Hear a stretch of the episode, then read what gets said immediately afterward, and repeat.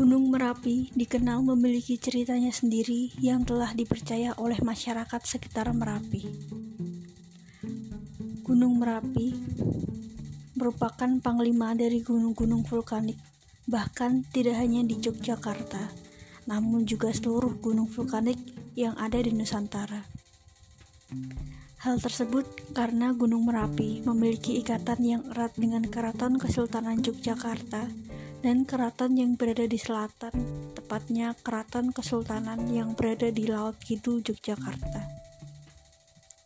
Om Hao juga menyampaikan bahwa peristiwa bencana yang menimpa Yogyakarta pada tahun 2006 merupakan sebuah peringatan bagi para warga Yogyakarta sendiri.